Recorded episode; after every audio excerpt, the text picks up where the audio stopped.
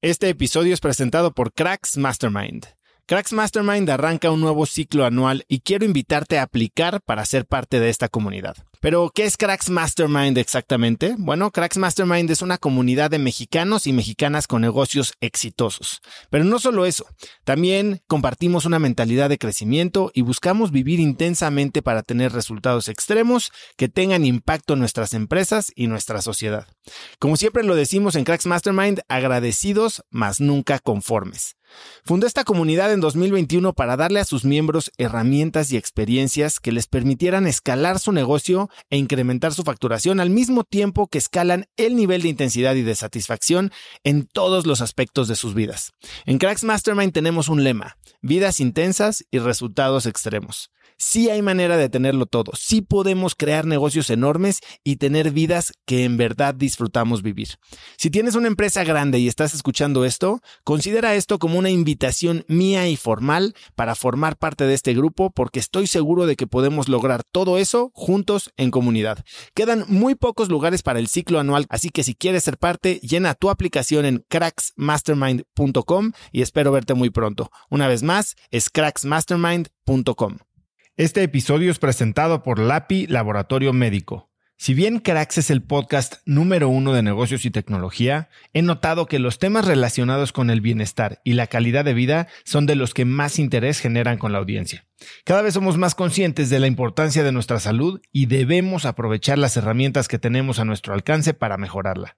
LAPI Laboratorio Médico brinda a las compañías herramientas de salud laboral como exámenes de ingreso y análisis médicos periódicos para garantizar la salud de su personal vía unidades móviles en sitio o en sus múltiples sucursales en la República Mexicana.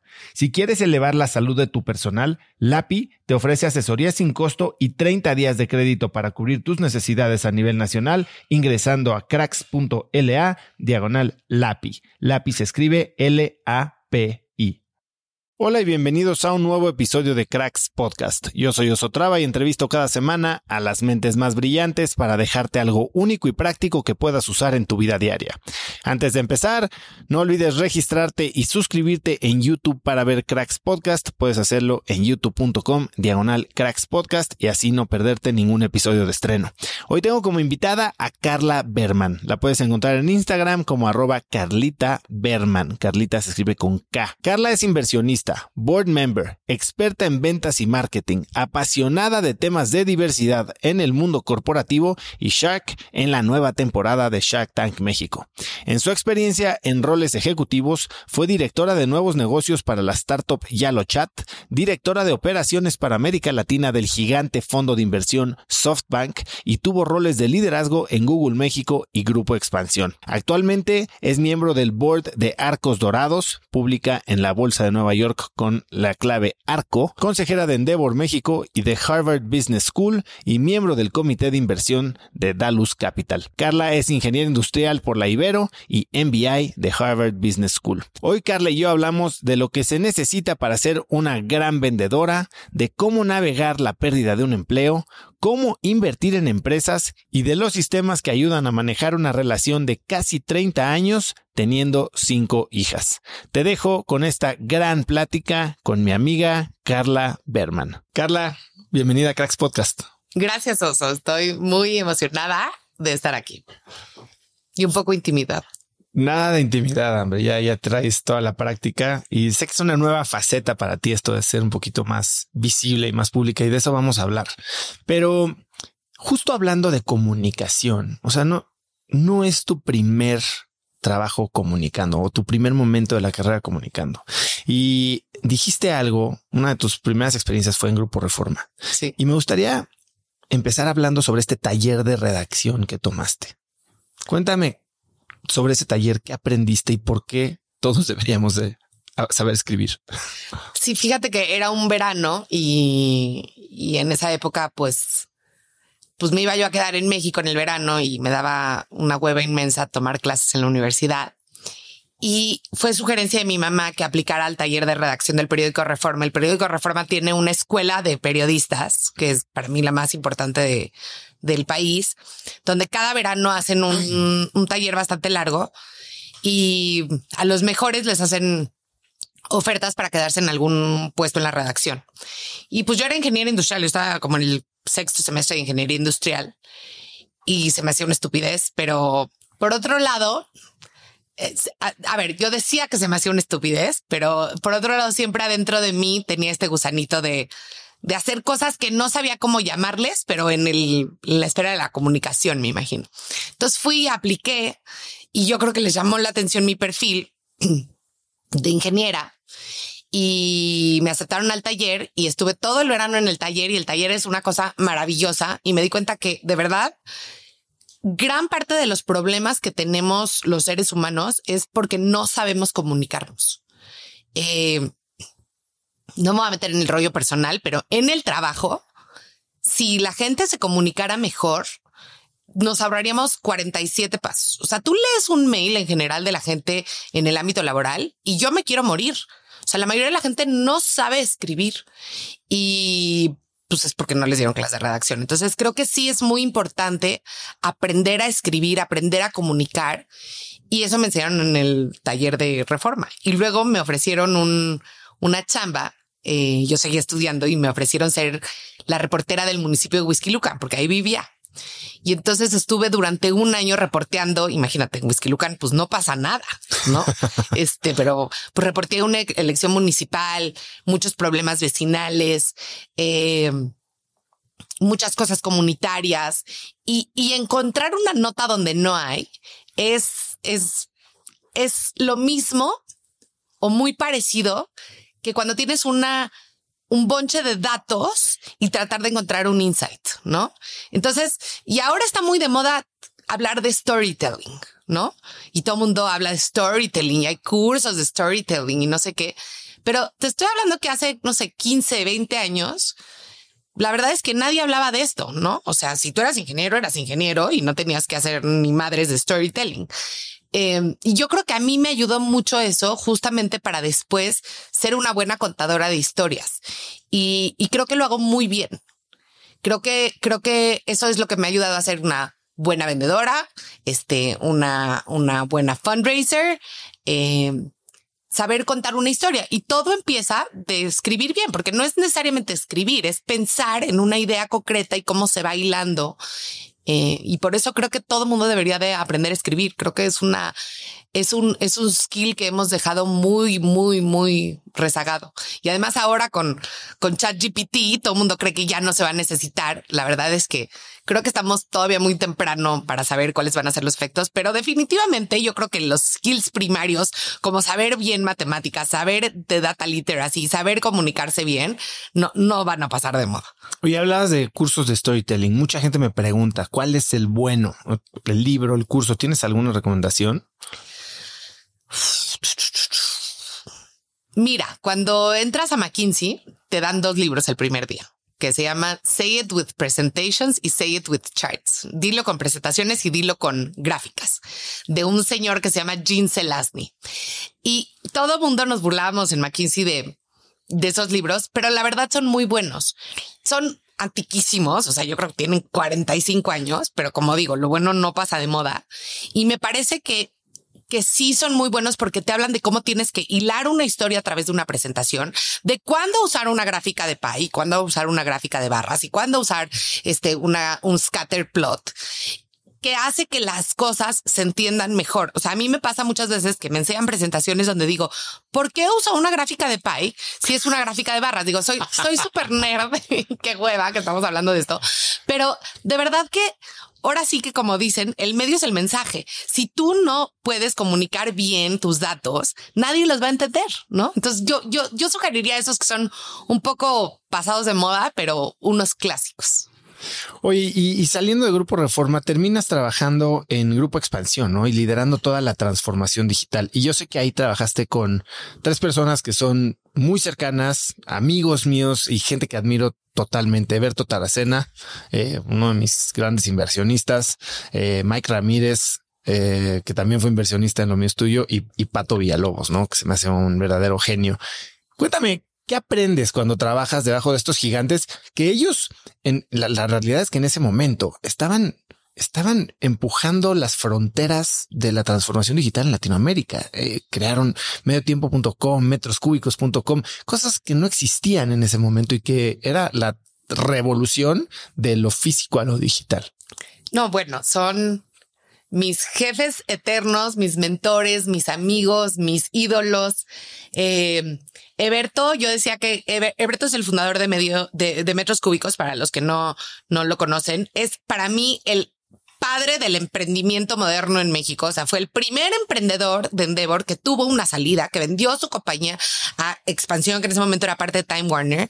Eh, es de las personas más inteligentes que yo conozco, pero aparte en un nivel como de otro. O sea, yo, yo cada vez que entraba a su oficina decía, a ver, pon atención porque va a estar muy difícil lo que te va a explicar. Y me explicaba cosas como que el Internet era muy similar a las comunas de hormigas y a los panales de abejas. Y me tomó años entender a qué se refería cuando hablaba de las hormigas y las abejas. ¿A qué se refería? Bueno, que son sistemas no regulados por un ente central pero que se autorregulan. O sea, es decir, cuando tú ves a las hormiguitas, ¿no? Que a mí desde entonces me, me, me, fascina ver a las hormiguitas. Em, otro comentario de lo más nerd del mundo. Las hormiguitas, como que tú las ves y van, todas caminando para el mismo lado y van cargando sus hojitas y entonces todas van así como frenéticamente caminando pero hacia el mismo lado y de repente como que una se da cuenta que ya para allá no es, que ya ahí ya no van a encontrar nada y entonces no es de que manda un mail a las hormigas o, o, no es de que ella es la, la hormiga jefa, simplemente como orgánicamente, que hoy le llamamos, usamos mucho esa palabra, le va avisando a las demás y entonces cambian de dirección todas, pero no necesitan que el CEO de las hormigas les diga que cambien de dirección. No, no necesitan que el presidente les diga, ah, ahora vamos a hacer las cosas diferentes. Y así es el Internet. ¿No? Y ya, ya decir el Internet suena súper pasado de moda, pero Así es. Y eso es a lo que Berto se refería, que las comunidades se autorregulan en, en el mundo digital y que no necesariamente necesitan de un regulador, que es todo lo que Web3 es, ¿no? No necesitas un banco central para tener criptomonedas. Pero imagínate que esto me lo decía hace 15 años. Yo decía, ¿qué se fumó?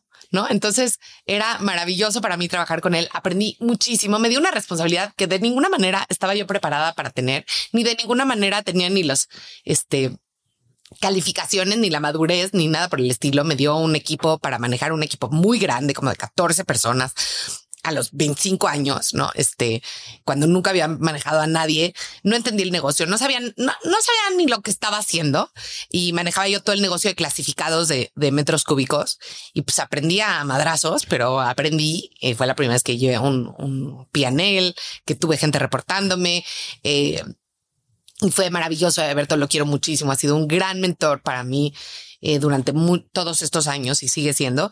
Y luego Pato y Mike, que eran los fundadores de Medio Tiempo, que también se le habían vendido a Grupo Expansión, eran los directores de todo digital.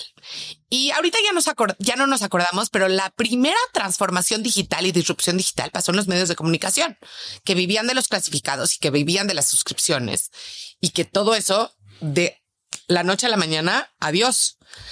Y, y entonces Pato y Mike estaban tratando de ver cómo la compañía se podía transformar y fue muy interesante. Yo aprendí muchísimo de ellos. Eh, Mike es de las mejores personas que yo conozco.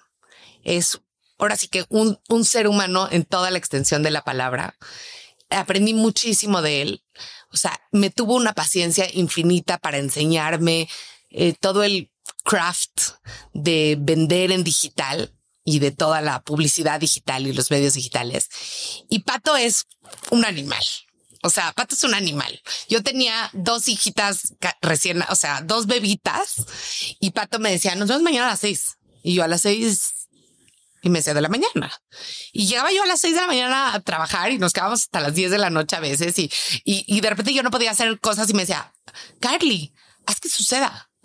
no, ese era su guidance, pero tenía tanta fe en que podíamos hacer que las cosas sucedieran que pues en su momento Grupo Expansión tuvo el portafolio más importante de medios en este país. O sea, teníamos tráfico, eh, el mayor tráfico solo después de Google. O sea, yo creo que ni Facebook tenía tanto tráfico como Grupo Expansión en esa época, que Facebook era muy chiquito, evidentemente. Oye, y te he oído decir que para hacer, si no tienes una suscripción de un medio físico o eh, digital de noticias, estás siendo un mal ciudadano. 100%. A ver, yo soy gran fan de no ver las noticias. Ok. ¿Tú a qué te suscribes? ¿Qué lees? ¿Cómo alimentas esa parte de, tu buena ciudadanía? Y, y, déjame decirte que no es solo de noticias, aunque sí creo que las noticias son importantes. Creo que si no pagas algún tipo de contenido que no sea Netflix, no, este creo que no estás siendo un buen ciudadano. Pero sí creo que el periodismo tiene un lugar importantísimo en la sociedad. No soy una news junkie para nada. O sea, no estoy obsesionada con ver qué hace el observador cada 10 minutos, pero si no fondeamos el periodismo de calidad, el periodismo está ahí para para ponerle checks and balances al poder, ¿no? Eh, yo pago eh, el New York Times y el periódico Reforma, que ya no me gusta, desafortunadamente, pero lo sigo pagando porque no he encontrado un mejor medio en, en México. Ahora también pago White Paper, este, y ahora también pago el Times de White Sican. Me parece una gran alternativa. Eh, y además pago un, un, montonito de Substacks, ¿no? Creo que Substack está, es un ecosistema impresionante que todavía no hay el boom en, en México y en habla hispana como en otros países, pero así como tú ya no necesitas una estación de radio para que tu podcast o tu producto de audio sea el más escuchado de, de, eh, de habla hispana, ni ya lo, la gente que hace video no necesita salir en, en el canal 2 para ser súper visto. Lo mismo está pasando en, en escrito, ¿no? En texto escrito. Y todavía vemos mucha gente que pues por diferentes razones preferimos leer que a lo mejor escuchar o, o, o ver. Y, y pensábamos que, o sea, antes pagábamos mucho por contenido, ¿no? Nuestros papás.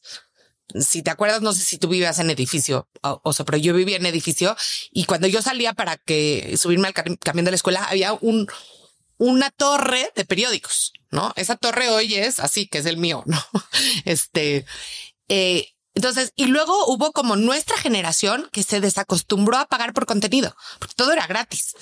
Y, y todavía somos la generación que nos tocó ver Napster, ¿no? Claro. Entonces ni por la música queríamos pagar.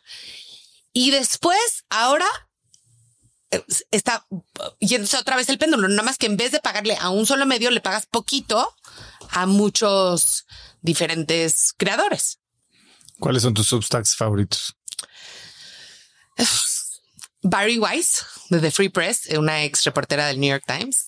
Emily Oster, que habla de parenting, pero basada totalmente en datos. No es una psicóloga, no es una, eh, o sea, no estudió nada que tenga que ver con crianza. Es una economista, PhD, y a través de datos te dice si lo que estás haciendo tiene sentido o no. Eh, y me acabo de suscribir a Mark Oppenheimer, que es un creador de un podcast de judaísmo que me gusta mucho. Esos son los tres que más, esos son los tres que pago. Oye, me interesa mucho eh, saber qué has aprendido de este eh, Substack de parenting, porque, a ver, tú eres mamá de cinco hijas. Hijas. Y llevas 20 años como una profesional full con puestos de altísima responsabilidad. Háblame un poco de qué, has aprendido de este blog que te ayuda a, pues ahora sí que a, manejar estas dos identidades que para mucha gente una es suficiente para, llenar sus vidas. Mira, yo creo que lo que más he, aprendido es que la mayoría de lo que leemos acerca de parenting es bullshit, ¿sí? Y que nos inhibe el instinto. O sea, yo me chocan las cosas que inhiben el instinto materno. Me van a matar varias amigas que tengo, pero creo que todas las coaches o muchas de las coaches para aprender a que tu hijo vaya al baño, aprender a que tu hijo duerma, aprender a que tu hijo coma, aprender a que tu hijo salte la cuerda, etcétera. Lo que nos hacen es quitarnos algo que traemos de fábrica, que es el instinto, el instinto materno. O sea, a los venaditos, nadie les enseña cómo amamantar cómo parir, cómo enseñar a sus hijos a caminar, etcétera. Y lo hacen. Y los humanos lo llevamos haciendo millones de años. Y ahorita la maternidad se ha vuelto como una profesión, este, muy, además muy solitaria. Y entonces surge todo este tipo de, todas estas profesiones que se supone que te van a ayudar a ser mejor mamá. Y me van a matar, ¿eh? porque tengo varias amigas. Yo creo que lo que hacen es decirte, créeme más a mí que a tu instinto. Y yo creo que lo traemos de fábrica. O sea, sabemos lo que hay que hacer con los niños. Claro, hay que darnos una empujadita y una ayudadita y todos hemos recurrido a algún parenting coach y así. Pero la mayoría de las noticias que salen allá afuera de si está malísimo que los dejes llorar o si está malísimo que no los dejes llorar o si está malísimo que les des azúcar o si está malísimo que no les des azúcar, todo es una exageración total. Y básicamente lo que Emily Oster dice en general es que la data lo que dice es que tu instinto está muy bien y que no hay casi nada que le hagas a tus hijos que de veras los va a chingar de por vida. O sea, si les das un manazo una vez, y no estoy diciendo que hay que darles, tampoco los vas a chingar de por vida. Y si comen azúcar, no se van a fregar de por vida, ¿no? Y si no leen antes de los tres años, tampoco. Y si, o sea, y, y lo hace mucho basado en datos, ya sabes, pues no hay estudios. O sea, el estudio dice que, pues, he's just as likely de ser exitoso a no, entonces me gusta porque me, hace confiar un poquito más en mi instinto. Se me hace eh, curiosa esta manera de ver la vida, porque, a ver, ciertamente yo lo platicaba justo la semana pasada con alguien de mi equipo que está pensando en, tener bebés, una, una mujer. Yo en mis equipos tengo muchísimas mujeres, me encanta trabajar con ellas y feliz de la vida que tengan bebés y que eh, empatemos la vida laboral con la profesión, con la personal y demás. Pero lo, decía, lo que sí le dije es, puede ser muy fácil o puede ser muy difícil. Depende de tú, el tipo de papá que seas. Si eres un papá sumamente aprensivo, pues te la vas a hacer más complicada. Y si hay algo que es real, es que no importa lo que hagas, la vas a estar cagando. o sea, si le das azúcar o si no le das azúcar, lo está haciendo mal. Nada de lo que hagas lo está haciendo bien. Pero al mismo tiempo, si todo, a ver, Cracks es un claro ejemplo de eso. ¿Por qué cometer errores que alguien ya cometió antes y de los que puedes aprender. Hoy puedes aprender no en carne propia, sino en, a base de experiencias de terceros. Y ser papá o ser mamá es algo que parece que seguimos queriendo aprender de cero todos los días. ¿Por qué no utilizar milenios de experiencia. Y me dices, oye, Bambi o los veraditos. Pues sí, pero hay muchos veraditos que si no se enchufan y no pueden eh, lactar, no sé cómo se diga, se van a morir y está bien, circle of life, pero no quieres que tu bebé sea el que se muera. No, no, para nada. Y por eso me gusta Emily Oster. Les recomiendo que lean mucho su libro, se llama Creep Sheet. Y lo que ella dice es, o sea, yo estoy totalmente de acuerdo. Hay que aprender, pero de la evidencia y de la data y no de las opiniones. Y hoy hay muchos expertos que basan su filosofía en su opinión o en lo que leyeron en un artículo. ¿Me entiendes? Entonces, no, a ver, no digo que no hay que leer nada, pero también la sobre... lo peor que le puedes hacer a una mamá es angustiarla más, ¿no? Entonces, todo lo que yo creo que te angustia más, hay que hacerlo chiquito. Entonces, este libro, por ejemplo, dice, ¿quieres comer sushi cuando estás embarazada? Go for it. O sea, hay un estudio enterrado en millones de estudios que dice que una señora en ya sabes, no sé qué país se comió 700 millones de sushis y entonces, este, pues le pasó algo, ¿no? ¿Te quieres pintar el pelo? Píntatelo. Porque, ah, o sea, e, e, es decir, no, no, no digo que no hay que leer y que no hay que tener evidencia, pero ella me gusta porque es basada en datos, no en su opinión. Y mucho hoy en día es basado en las opiniones de la gente. Y aparte, en lo que sí tenemos evidencia, los papás somos súper necios y tercos. O sea, por ejemplo, sí hay evidencia científica que darle un celular a un niño de menos de 12 años no es bueno. Y entonces ahí es donde como que es como, a ver, es para lo que nos conviene que le hacemos casos a los expertos, ¿no? Y, yo creo que hay que hacerle caso a los expertos que están basados en datos, no en, no en opiniones. Bueno, hace poco platicaba con Juan Enrique Scabot y, y hablábamos de cómo la tecnología eh, impacta la definición de la ética, lo que está bien y lo que está mal. Y, me decía, probablemente tus hijos o los hijos de tus hijos vayan a tener un recurso de demanda contra sus papás por no haber editado sus genes, por no haberlos tenido en un, eh, en un vientre externo artificial y en vez de estarlos eh, paseando mientras te pintabas el pelo y comías sushi y te echabas una cerveza. Eh, entonces, bueno, yo o sea, sí, sí creo que esto está cambiando y, y tal vez no hay una respuesta correcta, ¿no? A final del día, justo lo que acabas de decir, creo que mucho de lo que decidimos hacer es lo que valide lo que ya decidimos nosotros internamente. Entonces nada más buscamos data que nos ayude a contar la historia con la que nos hacemos sentir bien. También, también es cierto. Y como yo me siento bien siendo más relajada, entonces busco esa data. Y más relajada en unas cosas y una estricta obsesiva en otras, ¿no? Oye, Car, eh, a ver, tú llevas muchos años trabajando en transformación digital, en medios, como que empujando este, este mundo de la tecnología, pero quien te conoce, y lo dijiste tú medio de, de refilón ahora, eres una gran vendedora. ¿Qué se necesita? ¿Qué es lo que te hace a ti ser una gran vendedora? Fíjate que yo empecé a vender porque en mi último año de la maestría tenía una gran maestra que se llamaba Frances Frey. Y, y en su última clase, que ya sabes que los profesores luego de las universidades Shubidubi les gusta en su última clase hacer como una, una clase donde te van a dar su sabiduría, ¿no? El insight de la vida. Y en su última clase dijo varias cosas, pero la que yo me acuerdo es consíguete un trabajo en ventas.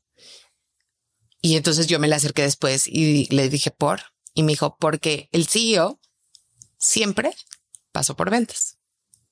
O sea, difícilmente tú puedes llegar a ser CEO de una compañía si no sabes cómo se generan los ingresos de esa compañía. Y me dijo, entonces, just get it out of your way. Ve, vende dos años y ya lo tienes en tu currículum. Y entonces, pues, eso fue lo que hice. Empecé vendiendo con Neberto, vendiendo, vendiendo clasificados. Eh, luego vendiendo publicidad digital en Grupo Expansión luego vendiendo soluciones eh, digitales en Google, ¿no? Luego vendiendo en Yalo. Y, y, pues sí, soy, o sea, laboralmente mi fuerte es que soy una gran vendedora. Y mi mamá me regaña horrible porque cuando digo que yo vendo, me dice, es que suenas como que vendes productos de Mary Kay, ¿no? Y le digo, ma, pero es muy valioso vender productos de Mary Kay también. Y la verdad, la gente que no sabe vender la pasa muy mal en la vida. Porque en general estás a merced en tu trabajo de otros. O sea, los vendedores primero somos los que mejor ganamos en la compañía y los que mejor tenemos que ganar. ¿No? A mí cuando la gente venía y me decía, es que ustedes en ventas, este, pues ganan mucho y trabajan menos, vente. Te juro que yo siempre tengo trabajo para, para, para, para vendedores, ¿no? ¿Qué me hace una gran vendedora? Pues no sé si soy una gran vendedora, pero sí llevo mucho tiempo en ventas. Eh, yo creo que un gran vendedor tiene cuatro características. Uno, puede hacer, a lo mejor me voy ir muy técnica y ahorita hablamos un poco de lo más soft, pero uno es, puede hacer su propio business development. ¿A qué me refiero?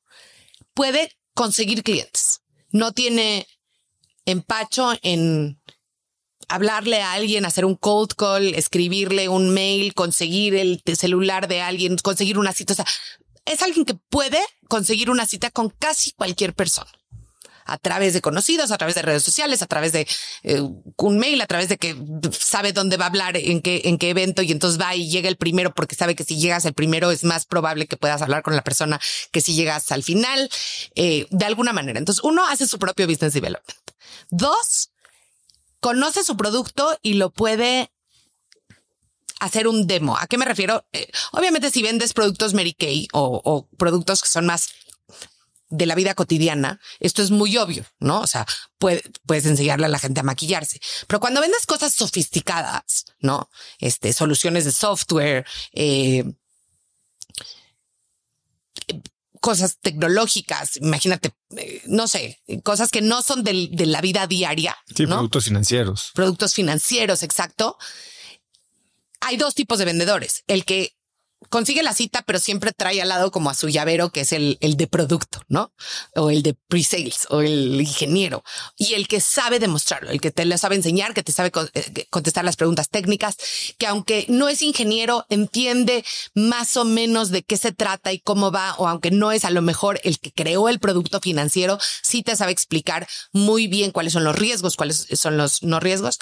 Lo tercero es que sabe darle seguimiento a la venta. ¿No? O sea, sabe entender y, y, y rekindle una, una, una venta que está a punto de caerse y sabe detectar cuáles son los obstáculos y mapear muy bien quién es el tomador de decisión, qué necesita para tomar la decisión, etcétera. Y, y lo cuarto es que sabe cerrar, porque hay gente extraordinaria que es buenísimo demostrando, consiguiendo, pero no cierra. ¿no? Coffees for closers. Exacto. Exacto. Eh, entonces yo creo que esas son las cuatro cosas que hacen un gran vendedor. Y luego es alguien que es mm, eh, extremadamente data oriented, ¿no? Porque para poder poner tus esfuerzos, o sea, el vendedor lo más valioso que tiene es su tiempo. Y hay muchos vendedores que gastan su tiempo en clientes que nunca les van a comprar. Pero dicen, pero es que es Nestlé. Es que si solo me cerraran Nestlé, ¿no? Pues sí, pero ¿qué crees? No te llevas año y medio pastoreándolo y no, por ahí no es, ¿no? Entonces yo creo que eso es lo que hace un gran vendedor y no tener miedo, ¿no? Eh, eh, las ventas tienen un altísimo componente de rechazo. Hay, todo mundo te va a decir que no, ¿no? Y, y, y yo creo que, que no tenerle miedo al no es muy importante para la vida. Y por eso creo que todo mundo debería de vender, ahora sí que como dijo mi profesora, por lo menos un, año de su vida. Cualquier cosa. De verdad, yo veo a los chavos que se paran en los centros comerciales que te venden los y que, que dones dinero a UNICEF. ¿Te imaginas qué difícil trabajo? O sea, todo mundo se les queda viendo con cara de que tienen sarna, ¿no? No, no, no, no, así, así, bajas la mirada. Pero lo que esos chavos están aprendiendo de ese rechazo y de saber cómo conectar y de explicarles y de cerrar la venta es maravilloso. Y yo creo que, que sí, eh, mi papá siempre dice un dicho que dice que hasta un, hasta un pollo ciego se puede dar de comer a sí mismo, ¿no? Pero yo digo, hasta un pollo ciego que sabe vender se puede dar de comer a sí mismo. ¿Cuál ha sido el no que más te enseñó? Yo creo que los nos que más me han enseñado en general son los nos de no estar súper bien preparado, ¿no? O sea, cuando llegas a una junta y medio leíste del cliente, pero no tanto, y entonces llegas y, y, es muy claro que el cliente se ofende cuando tú no lo conoces bien. Eh, ahí como que duele porque dices, ay, si tan solo me hubiera tomado dos horas para, pero qué importante lo que estás diciendo ahorita, porque creo que hay muchos vendedores, o tal vez no son los grandes vendedores, que creen que todo esto que acabas de decir, eso no es ventas. Ventas es ir a comer y a jugar golf y llegar y wing it. ¿Cómo te preparabas tú para una cita de ventas? Pues mira, yo tuve la fortuna de que me prepararon mucho para esto en Google y me enseñaron a, por ejemplo, leer los reportes anuales de las compañías. ¿No? ¿Cómo lees un reporte anual? ¿Cómo entiendes cuáles son las cosas que le duelen al CEO?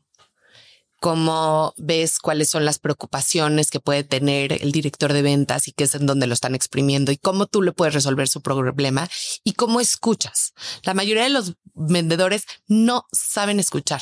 Nos fascina oírnos hablar y me incluyo pero es malísimo. Ahora hay herramientas. Hay una herramienta maravillosa que se llama Gong. No sé si la has oído. No. Gong es una cosa que cuando estás, lo malo es que solo sirve para videoconferencias, pero cuando, cuando estábamos en la pandemia era, era fenomenal. Entonces la conectas, le dices a tu cliente, oye, ¿te importa que voy a conectar Gong? Me ayuda a tomar mis notas. Perfecto. Y sí, te transcribe la conversación, pero eso no es lo valioso. Lo valioso es que te dice del 100% del tiempo quién habló más, ¿no? ¿Qué porcentaje hablaste tú y qué porcentaje habló el cliente? ¿Cuáles son las palabras que más usaste? ¿Cuáles son las muletillas que más usaste? ¿Cuáles son las palabras que más usó el cliente? Y entonces de ahí empiezas a extraer un chorro de insights. Pero volviendo a lo anterior, a los vendedores nos gusta mucho hablar. Y además tenemos prisa, o sea, queremos llegar y escupirte nuestro pitch completo de ventas y ya, que nos compres, que nos firmes.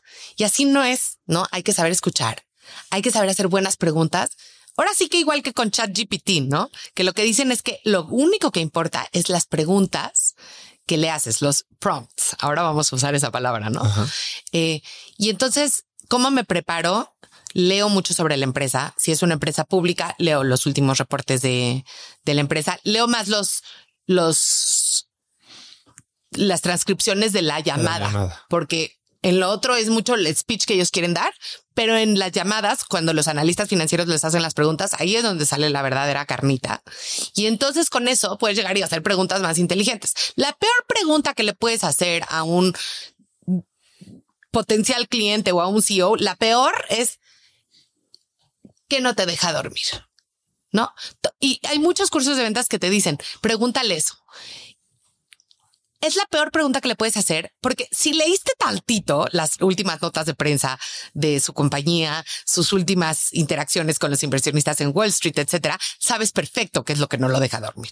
Entonces es como, güey, no te tomaste ni 15 minutos para venir aquí y, y, y, y ver qué es lo que no me deja dormir. Y yo creo que cuando un cliente o potencial cliente ve que te tomaste el tiempo y que lo entiendes un poquito, el nivel de conversación es totalmente distinto. Y yo tengo grandes amigos de mis ex clientes que se han vuelto de verdad amigos, mentores, eh, etcétera. Creo que porque no solo les iba a vender, o sea, iba realmente a hacer una relación interesante y eso que no juego golf, soy malísima para las comidas, etcétera, no.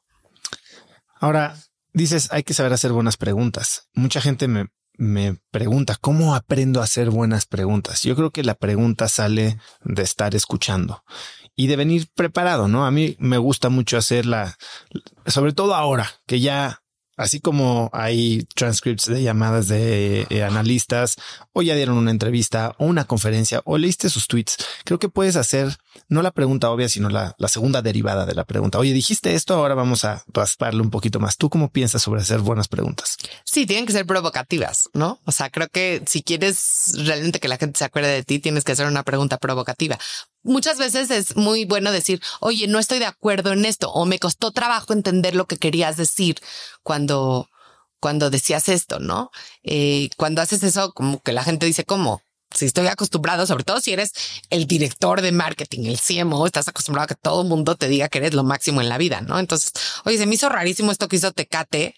Esto me acuerdo de una conversación Tecate, que es una marca que es famosa por enjancear, ¿cómo se dice enjancear? Eh, ensalzar. Ensalzar la masculinidad, ¿no? Entonces, ¿te acuerdas esto que tenían de...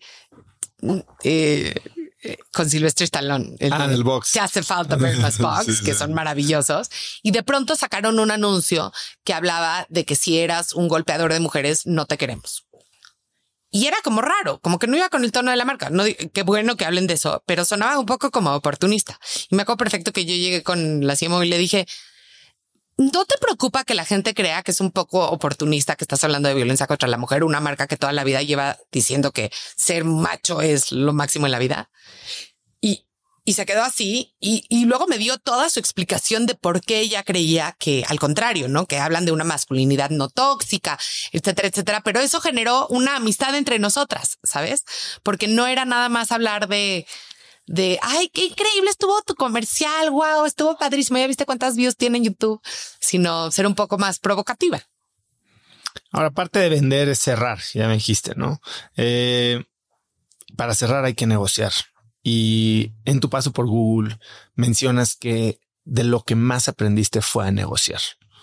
Háblame un poco más de qué aprendiste.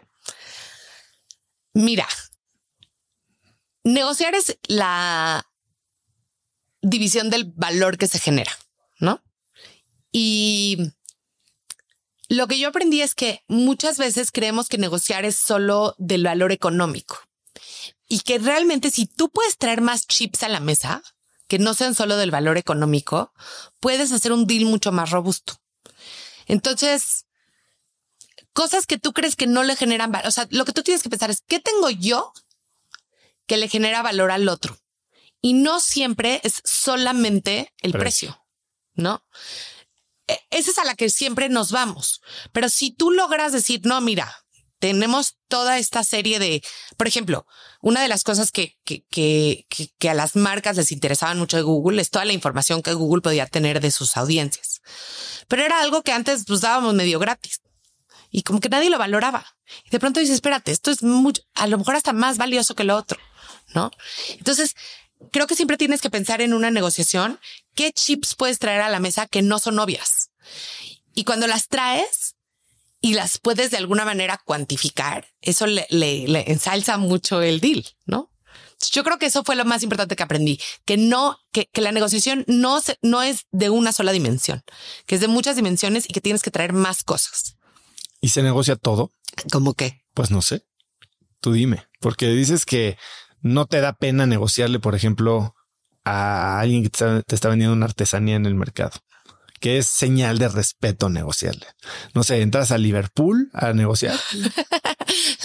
Fíjate que eh, sí. ¿Por qué no? ¿Estás de acuerdo?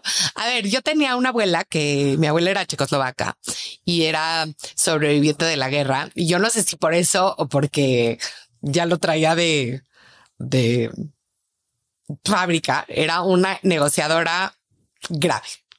O sea, pero grave, te voy a contar una historia. Cuando yo cumplí 12 años, nos me invitó a un crucero eh, de mi regalo de bat mitzvah. La bat mitzvah es como el coming of age ceremony de, del, del pueblo judío. Las niñas es a los 12, los niños es a los 13. Entonces nos fuimos a este crucero y fuimos a una isla que se llamaba San Tomás, que era famosa entre otras cosas porque había muchas joyerías y eran tax free. Entonces yo quería mucho ir a la playa, pero mi abuela se despertó muy tarde y fuimos a, ella quería comprarse un tenis bracelet, uno de estos, eh, una pulserita que es una cadenita de diamantes. Entonces fuimos a la joyería y, y entonces ya escoge después de una hora el tenis bracelet que quiere y después empieza a negociar el precio. Le dice, no, está muy caro, no, a ver, la verdad yo lo vi en otra joyería más barata, a ver qué, qué, qué deal me puedes mejorar. Pero ahora sí que eh, de la manera más burda, burda, negociando, ¿no? Eh, y el señor por fin le baja el precio y ya se ponen de acuerdo en el precio. Y mi abuela, hablando de traer más chips a la mesa, le dice, ¿y qué le vas a regalar a mi nieta? Porque este es el viaje de cumpleaños de mi nieta y llegamos aquí dos horas y ya nos tenemos que regresar al barco. Entonces la pobre ya no la voy a poder llevar a la playa. Y el, el vendedor le dice, sí, sí, tienes razón. Y entonces va, regresa y trae una cajita con chocolates. Y mi abuela le dice, creo que no. O sea, le tienes que regalar algo de verdad. Y entonces vuelve a entrar, sale y sale con un reloj Swatch. Y mi abuela le dice, mm, mm, y entonces el señor le dice, pues, ¿qué quieres que le regale? Y le dice unos aretes de diamantes. Y el señor se le queda viendo y le dice, ¿qué? le dice, sí, de los más chiquitos que tengas. O sea, no importa, pero que se vaya de aquí con unos aretes de diamantes. Y el joyero ya estaba como que no lo podía creer. No lo podía creer la vergüenza de esta señora que le estaba diciendo que le regale a su nieto unos aretes de diamantes. Y entonces sale y me da unos aretes de diamantes. Se tardó un poquito porque los montó y me los pongo mis primeros aretes de diamantes, que todavía los tengo. Y yo estoy en shock. O sea, tengo 12 años, acabo de ver que le regalaron a mi abuelo unos aretes de diamantes y salimos de ahí y, y, y, y él, y el señor estaba, no estaba enojado, ¿sabes? O sea, es decir, lo que más se me quedó grabado fue la cara del señor. Si no hubiera sido un buen deal para el señor, no lo hubiera dado. Sí. Entonces salimos y mi abuela, y le digo a mi abuela, pero me siento mal que hiciste que me regalara unos aretes de diamante. Me dice, no, no, yo no hice que te regalaran unos aretes de diamante. Si para él no hubiera sido, no le hubiera valido la pena, no te los hubiera regalado. Y, me dice, y me truena mi, mi burbujita, me dice, además, esos diamantes que te dio son sobrantes no valen nada. y entonces ya me fui yo con mis aretes que mi abuela me dijo que no valía nada porque cuando le recortan las pulseras al, a la medida. Pero entonces yo creo que sí, siempre se puede negociar. Ahora, una cosa es negociar y otra cosa es ser irrespetuoso. Y por eso hablaba yo de los artesanos, porque me parece que la gente cree que que negociarle a un artesano es irrespetuoso, y esto me ha metido en muchos problemas decirlo, es porque es muy paternalista. Es como, ay, el pobrecito artesano, pobrecito que no sabe cuánto vale su trabajo, ¿no? Y es un, es una visión como muy asistencialista de, de que tenemos de yo soy el, el que sí sabe y el que tiene el poder y el pobrecito, ¿no? Entonces, claro, hay, no hay que ser grosero ni mucho menos, pero siempre digo que no es lo mismo llegar y decirle a un artesano, este, oiga, señor, pues, si le compro cinco, ¿en cuánto me los deja? ¿No? creo que estás exhibiendo respeto por su trabajo, le estás dando más negocio y sí, y, y, y, y, y lo estás tratando de igual a igual, ¿no? Y no como, ay, pobrecito, le estoy comprando por lástima. Em, entonces yo creo que sí, yo creo que en cualquier lado se puede negociar. Creo que todo el día estamos negociando con nuestros hijos, con nuestros eh, jefes, con la gente de nuestro equipo y, y creo que muchos de los problemas se dan porque la gente no sabe pedir lo que quiere. Y entonces ahí es cuando se siente que se aprovecharon de ellos, ¿no? Bueno, y creo que hay hasta estudios que demuestran cómo la inhabilidad o incapacidad para negociar tu salario inicial en un nuevo trabajo genera un gap en tus eh, ingresos potenciales a la larga en tu carrera gigantescos, gigantescos por el término de acumulación o de interés compuesto, ¿no? Si estás en 10, tu siguiente chamba quieres un aumento de 50%, entonces te vas a 15, pero si empezaste en 15, entonces ya te vas a 22 y medio, ¿no? No solo es eso, sino que ese 3% compounded a, lo largo de 40 años de carrera es un montonal de dinero, pero además si no supiste negociar tu primer sueldo, lo más seguro es que tampoco vas a pedir un aumento o lo vas a pedir ya que estés al borde de que ya te quieres ir o vas a pedir un aumento mucho más chiquito, eh, no vas a pedir una promoción, no vas a pedir un bono discrecional, ¿no? Que en muchas empresas hay bonos discrecionales. Entonces, claro, aprender a negociar desde el principio es importantísimo. Lo que no podemos pedirle a la gente es que si nunca los hemos dejado negociar en ningún lado porque es de mal gusto, de pronto lleguen a su primer trabajo de la vida y sepan negociar su sueldo, ¿no? Este, a mí me da mucha risa. Yo tengo una frase que hasta lo hago de, de broma, o sea, de chiste, cómo se oye, porque con tres palabras puedes lograr cosas que nunca te imaginarías. Cuando te dicen cuánto es algo, me volteo y le digo, ¿ya es lo menos? Ya así nomás. Nada más de, chiste. Y la gente hasta se voltea a mí y se ríe, pero me ha ganado descuentos de decenas de miles de pesos. Sí, pero 100%. Y, y yo la otra cosa, o sea, en Liverpool, que ahorita me decías, pues no pides un descuento, pero sí pides un descuento. O sea, yo siempre digo, ¿y me vas a dar un regalito? Y no sabes cuántas veces en las tiendas más fifis del mundo, así en Saks Fifth Avenue, en este, ahorita les acabo de comprar a mis, bueno, acabo de comprar unos tenis así de esos que hasta da pena comprarse por lo que cuestan. Eh, y, y, y, y le dije, ¿y me das un regalito? Y me dieron un regalito, un regalito que costaba a lo mejor 60 dólares, ¿no? Y, y, y, y, y generalmente la gente tiene cierto poder discrecional en dar ciertas cosas, ¿no? Lo que pasa es que nadie se las pide. Estabas en Google aprendiendo a negociar siete años de una carrera increíble, dando keynotes y decides tomar un salto a algo súper diferente. Dices que saltar a una startup a Yalo, que ya tuvimos a Javier aquí un par de veces eh, en Cracks, eh, fue de las decisiones más difíciles que has tomado. ¿Por qué la tomaste? Yo creo que profesionalmente es la más difícil que he tomado. Eh, ¿Sabes qué? Eh, fue una decisión que yo creo que fue la menos basada en datos de la historia. O no, no sé. Eh, me acuerdo que cuando le hablé a renunciar a María Eternal, me dijo, Car, te entiendo, hay decisiones que no se toman con el Excel en la mano. Y ya sabes, o sea, no hacía ningún sentido. Yo era la señora Carla Google, er, era muy consentida, la pasaba increíble, amo Google, creo que creo que la historia va a juzgar a Google como una de las empresas tecnológicas que le van a haber hecho bien a la humanidad y a muchas otras no tanto. Em, daba tours en Google, ya sabes.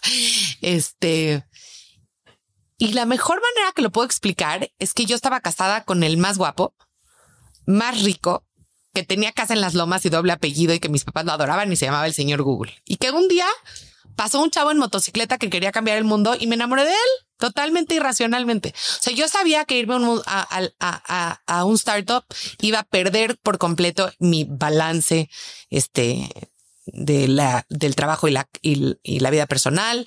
Sabía que no iba a tener asegurados mis ingresos, que había una altísima probabilidad de fracaso como lo tiene cualquier startup por definición, que, o sea, como que todo iba a estar mal en ese sentido, pero creo que la había jugado hasta ese momento muy segura en mi carrera. Había hecho una carrera maravillosa y muy divertida, pero bastante conservadora. ¿no? Empresas establecidas, empresas grandes, eh, que me daban mucha estabilidad, que yo sabía que yo iba a aprender mucho, pero como del temario, ¿no? O sea, de cosas que ya se habían hecho, em, que además adornaban preciosamente mi currículum, ¿no?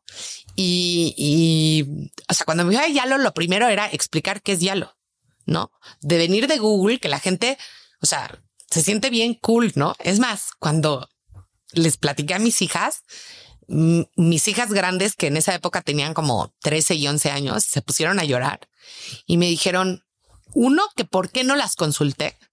Y dos, lo más chistoso del mundo es, ¿y qué les voy a decir a mis amigos, mamá? y porque estaban muy orgullosas de que su mamá trabajaba en Google, ¿no? Invitaban a sus amigos a la oficina. Eh, yo creo que en su cabecita el hecho de que su mamá no siempre estaba tan presente como las otras mamás, se compensaba con que su mamá trabajaba en un lugar muy cool. Y entonces ahora ya no perdieron eso.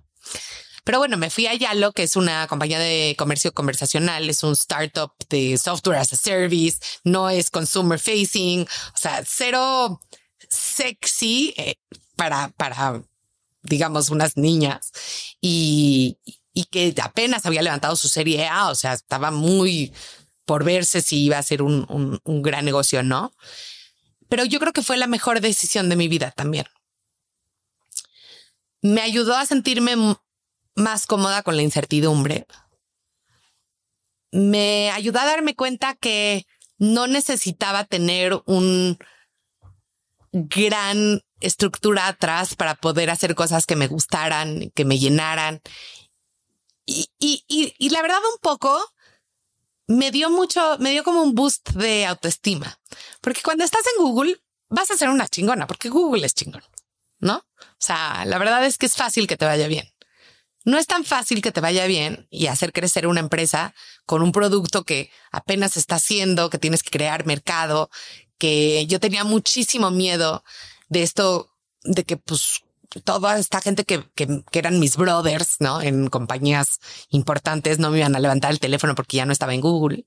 Y me di cuenta que no, que la neta es que, pues, Carla valía también sin estar en Google y que había construido una reputación y que había construido relaciones y que había construido sobre todo mucho, mucha buena voluntad y mucho goodwill de parte de otros. Y eso se sintió muy, muy, muy bonito. ¿Y qué fue lo que aprendiste en estos dos años y cacho que estás en, en Yalo? La realidad es que, a ver, yo admiro muchísimo a Javier. También se me hace un genio loco. Nunca podría llevar el tipo de vida que lleva él con la, la, cómo se desborda y cómo se, se compromete con cualquier cosa, ¿eh? Si es la apnea, si es el ultramaratón, si es este yalo, la meditación, todo lo hace. El que le digan 300 veces que no en, un año o 150, o sea, todo lo hace al mil por ciento, ¿no? Y eso lo admiro muchísimo. Eh, ¿Cómo fue trabajar con él? ¿Qué, qué, qué te llevaste? ¿Qué, ¿Qué aprendiste en estos dos años? Híjoles, aprendí muchísimo de Javier. Javier es un chavo muy joven, eh, nunca me había tocado que mi jefe fuera más joven que yo. Este, cuando, cuando empezó a ser mi jefe, no había cumplido 30 años. Tiene tan clara su visión que es difícil hacerlo cambiar de opinión. Y eso me costó trabajo. Y teníamos unas, nos dábamos unos agarrones fuertísimos eh, y muchas veces creo que él tenía razón, muchas veces creo que yo tenía razón, eh, muchas veces we agree to disagree. O sea, muchas veces él me dejaba hacer lo que yo quería hacer, a pesar de que yo sabía que él no estaba de acuerdo, lo cual es muy difícil, porque entonces yo decía, si, si la cagamos aquí, todo va a ser mi culpa. ¿no? Eh, ¿Y te sentías cómoda con esa responsabilidad? No, hombre, claro que no. Este, pero pues ni modo, no había que hacerlo. Eh, pero Javier es, además es un seductor, o sea, en el, buen sentido de la palabra. O sea, Javier a mí me convenció a irme a Yalo porque yo lo oía hablar y yo decía, yo no puedo no ser parte de esto. O sea, su, su, visión de cambiar Latinoamérica, eh, de hacerla un hub de tecnología y no nada más consumir tecnología importada, de cambiar el canal tradicional de los changarros. O sea, eh, lo oyes hablar y te enamora, ¿no? Y, yo le dije no varias veces, porque te digo, le decía, Javier, tú, no me quieres contratar. Tengo cuatro hijas en ese entonces, ¿no? O sea, tú necesitas a alguien que le dé carne y cuerpo y alma a tu empresa. O sea, yo pues, tengo cuatro hijas, tengo una familia que me demanda mucho, tengo, vengo de muchos años ya de, estar muy apapachada del mundo corporativo, ¿no? Y, me mandaba poemas. O sea, no poemas de amor, pero poemas de como la grandeza del ser humano y de cómo no debes de tener miedo. Y ya sabes, estos de Robert Frost y así. Y yo me volteaba con mi esposo y le decía, Carlos, ¿hace cuánto que no me mandes un poema, güey? ¿No? Y, y en parte eso fue lo que hizo que, que, que me fuera a trabajar a Yalo. Eh, y fue un ride maravilloso. Me quedó corto, ¿no? Porque se me presentó una oportunidad que pensé que solo me, se me iba a presentar una vez en la vida. Pero soy una ferviente creyente en Yalo, soy accionista. Eh, compré todas mis acciones, lo cual requirió como la mitad de mis ahorros. Este, entonces necesito, o sea, tengo un interés en que le vaya increíblemente bien. Estoy muy cercana a ellos y sabes, Yalo no es un startup sexy, no es un startup como Rappi o como Kavak que sale en las noticias todo el tiempo y que comer mucho a esto accionista y así pero es un startup que está cambiando muchísimo cómo se hacen negocios entre las grandes empresas y, los changarros. Y yo creo que eso va a dejar una huella tremendísima. Y la verdad es que yo creo que quien no se atreve a, irse a un startup eh, se pierde de una gran oportunidad de aprender de cómo se hacen las cosas desde abajo, ¿no? De tú trazarlas. De ahora sí ya no hay, ya no puedes decir es que está mal diseñado el plan de compensación porque tú lo diseñaste, ¿no? Y te das cuenta que no es tan fácil, ¿no? Es un poco, eh, es un poco como cuando eres papá. Y entonces ya no vas a criticar tanto a los papás, a tus papás, porque te das cuenta que está más difícil de lo que tú pensaste. Siento que es la misma sensación de cuando después de muchos años en el mundo corporativo te vas a un startup. ¿Y qué le dirías a alguien que está considerando esto? Porque hoy pareciera que irse a un startup es más sexy, pero sí, como tú lo dices, tiene muchísimo riesgo y sobre todo en conforme más avanza tu carrera y tienes más responsabilidades familiares y estás más acostumbrado a pues a un, sí, a ciertos nivel de vida y de, de estructura laboral que tal vez es difícil de dejar. ¿Cómo analizas si bien Mariate te dijo no todo se hace basado en el Excel? Pues qué tipo de factores deberías considerar o cómo, qué consideraste tú? Porque al final el día no, no puede ser solo estómago, ¿no? No, no, no, claro que no. Eh, mira, yo creo que primero tienes que imaginarte si tú puedes de verdad aguantar el ritmo de un startup y la incertidumbre de un startup. Porque yo, yo creo que no, desde afuera no parece que es tan jodida la vida en un startup y sí es muy jodida. En el sentido de que siempre estás a un paso de la gloria o a un paso del fracaso total, ¿no? O sea, o sea, todas las startups miden cuántos meses de vida les quedan, ¿no? El, famoso wrong way, que es un término muy bonito, es cuántos meses de vida te quedan. O sea, imagínate tú hoy saber que en ocho meses, si no pasa algo maravilloso, que es levantar una siguiente ronda, llegar a profitability, conseguir tantos más clientes, se te acabó la chamba. Esa es la más importante porque genera una angustia que yo nunca había tenido. O sea, entonces tienes que, tienes que saber si tú puedes aguantar esa incertidumbre. Y entonces, a veces la gente critica mucho las, los vaivenes que hacen los CEOs de las startups, que parece que, ¿cómo? ¿Cómo van a recortar ahorita? No, pues es que están recortando porque si no, van a tronar, ¿no? Todos se quedan sin chamba porque pensaron que iban a poder levantar y no levantaron o porque sus inversionistas les dijeron que tenían que recortar, ¿no? Y, es muy, muy duro.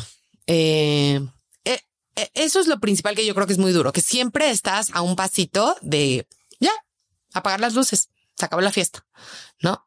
y, y no creo que todo el mundo pueda aguantar vivir con eso.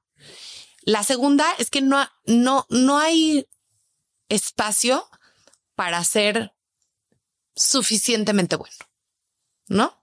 O sea, como de verdad tienes que ser muy bueno porque la empresa tiene, no tiene chance de tener 70 ingenieros, tiene chance de tener 7. Entonces tiene que ser muy buenos. Entonces te van a exigir como si fueras muy bueno. Como que en las empresas de pronto te puedes medio becar así seis meses, así, ¿no?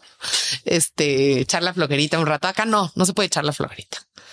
Eh, entonces yo creo que esas son las dos principales. Ahora, ¿qué le diría a la gente? Que si eres, que si que si quieres aprender, donde más vas a aprender es en un startup. y la combinación de tener experiencia en el mundo corporativo y en el mundo eh, de los emprendimientos, yo creo que hoy es valiosísima. O sea, a nivel un headhunter adora, ama esa combinación, porque quiere decir que eres ágil, pero que también tienes estructura. Quiere decir que puedes innovar, pero que también puedes mantenerte en las reglas de, de, una empresa grande. Entonces, hoy que todas las grandes empresas están queriendo innovar, salirse de la caja, etcétera, nada mejor que alguien que ha estado en los dos mundos. Porque los que solo han estado en emprendimientos son, como me decías, son un, un cañón suelto, ¿no? Un luz canon.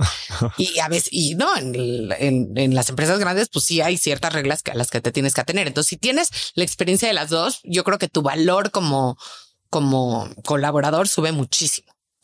Ahora, dices que te quedaste corta porque saliste saltando a una oportunidad que era una once in a lifetime. Y como pasa, de repente los accionistas dicen, sabes qué, por aquí no va cambio de planes y ese sueño queda trunco muy rápido. Y hoy estás en una etapa, en un momento que nunca habías tenido antes, que es abierta a lo que pueda pasar. Cuéntame un poquito cómo estás viviendo este proceso. Pues sí, me fui a SoftBank, que como sabes es el, fondo de venture capital más grande y más importante del mundo, eh, en una oportunidad de dirigir el equipo de operaciones para Hispanoamérica. Yo dije, esto es, me lo mandaron a hacer porque es, era cómo ayudar a las startups del portafolio, ¿no? así de, de, de broad era mi, mi job description. Yo dije, de verdad, sin saberlo, toda mi vida me he preparado para, para tener un puesto así. Y me divertí muchísimo, pero pues sí, hubo un, recorte y me quedé sin chamba y se siente horrible. Oso. O sea, la verdad es que yo era, y tú me conoces de la carrera, yo era la niña nerd, este, la que siempre le ponían estrellita en la frente, la que le ponían sellito de buen trabajo, etcétera, etcétera. Entonces, que te, que te quedes sin chamba, aún si lo racionalizas como que no fue tu culpa porque bueno, pues recortaron, etcétera, es durísimo emocionalmente. O sea, yo estuve muy deprimida, muy triste, muy angustiada, muy avergonzada.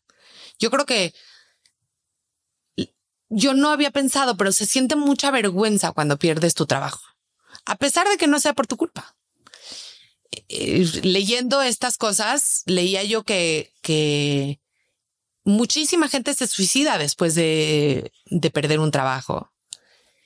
Em, que es igual de duro que, que se te muera alguien a nivel emocional a veces. Digo, los no, no, no eventualmente, pero al principio ese es shock, ¿no?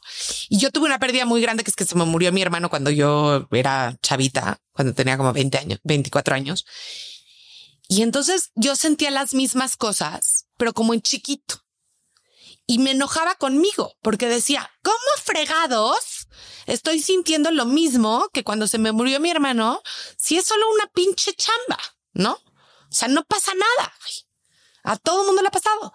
Pero pues uno no puede discutir con sus sentimientos, ¿no? Entonces, así eso de la negación y este, el enojo y todo esto así igual me pasó. Y entonces más me enojaba conmigo porque decía, a ver, a ver, Carla, ¿qué pedo, güey? No puedes enojar, no puedes estar sintiendo eso porque es solo una chamba. Claro que además gente como yo, que tiene su identidad muy afincada en lo profesional, será peor, ¿no? Em, y el día que, que, que me avisaron, que me corrieron, ¿no? El día que me corrieron, en la noche, como a la una de la mañana, no podía yo dormir. Y te juro que cual novia, este, cual exnovia borracha, que le escribe a sus exnovios, así le empecé a escribir a Headhunters a la una de la mañana. O sea, que digo, qué oso, con razón nadie me habla hoy en día. Así drunk texting, digo, no había tomado nada porque no tomo, pero así de, me acaban de correr, please ayúdame a conseguir chamba. O sea, a la una de la mañana del día que me, que me corrieron. Porque porque son sentimientos muy primitivos, ¿no? Cuando te, te, toca un shock así y, y luego no le quería decir a nadie y luego decía, bueno, si no le digo a nadie, entonces cómo voy a conseguir chamba. Y luego tenía mucha prisa por conseguir chamba. Entonces me hice un CRM, así una hojita de Excel de todos los lugares a donde iba a, conseguir, a buscar chamba y ya sabes, dije, voy a tener como buena vendedora tres citas a la semana y entonces y, mi seguimiento y entonces a las dos semanas les vuelvo a escribir. O sea, muy obsesiva. Y de repente mi esposo me dijo, llevas seis años diciéndome que te quieres tomar un sabático. ¿Por qué? ¿Por qué esta prisa? ¿No? Y dije, bueno, va. Y entonces estoy en un sabático involuntario, pero sabático. Y ahora ya me, ya me gustó, ¿no? Este, estar de sabático y, y pensar qué quiero hacer y a lo mejor tomar otra decisión diferente en mi vida y siento que he aprendido mucho sobre mí misma y sobre lo que me mueve y lo que me, me angustia y dónde pongo mi autoestima en estos meses, ¿no? Justo eso, ¿qué, qué ha cambiado de tu manera de pensar cuando te sales de este rush? Eh, lo platicábamos antes de empezar a grabar. Yo creo que para todo mundo, a mí me han corrido dos veces y bueno, no, una vendí mi empresa y me quedé ahí como que volando y otra me corrieron. Eh, y la verdad es que creo que no lo aprovechamos como deberíamos. A ver, si tienes la oportunidad y no te urge pagar la renta y no estás así viendo de qué vas a comer o cómo le vas a pagar la escuela a tus hijos, creo que es una gran oportunidad. Digo, lo vivimos todos hasta cierto punto en la pandemia donde nos hicieron, si bien no, no, nos corrieron, pues nos hicieron frenar.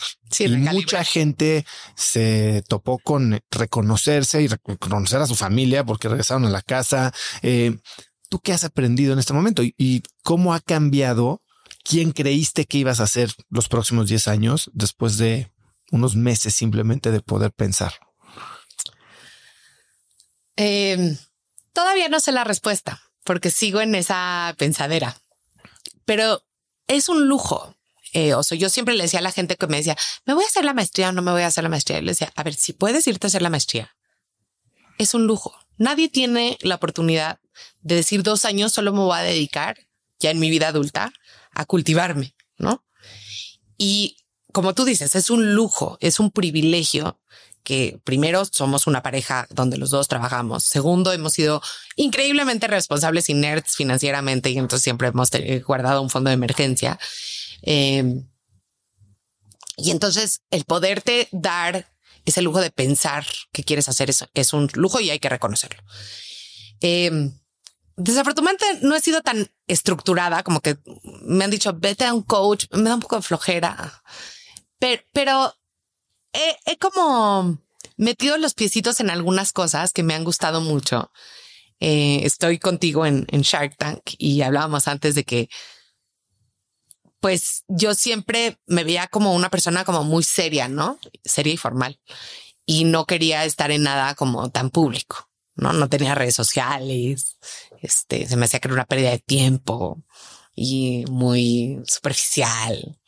Y pues ahora ando jugando al influencer, em, pero todavía no sé qué quiero hacer. A ver, a mí me encanta el mundo empresarial, me encanta el mundo corporativo, me encanta el mundo de negocios más bien. O sea, me, me fascina.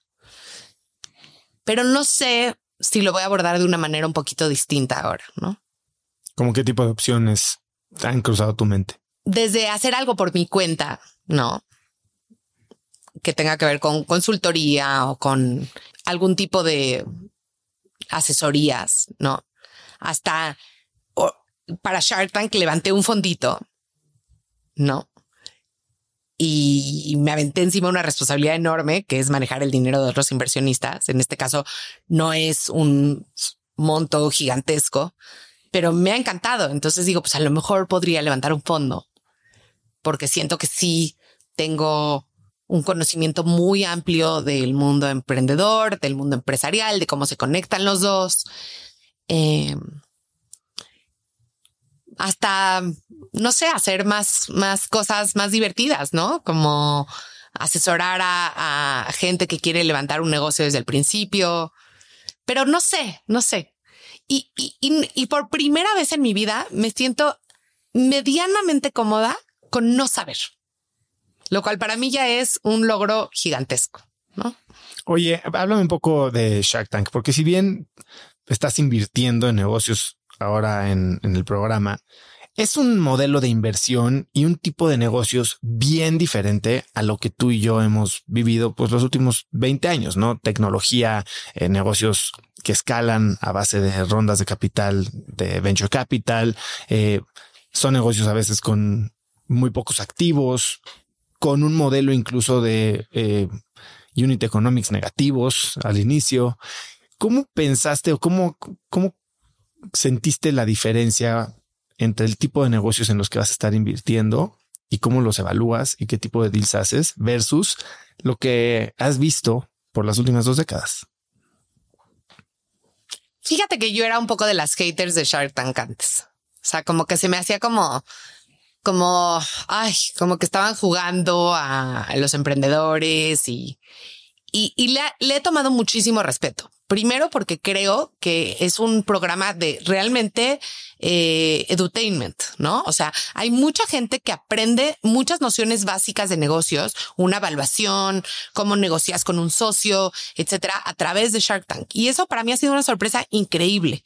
Eh, y entonces creo que la verdad, el mundo emprendedor a veces es un poco elitista, ¿no? O sea, es pura gente que fue a las mismas universidades, que trabajó en las mismas firmas, que viene de los mismos corporativos y está bien.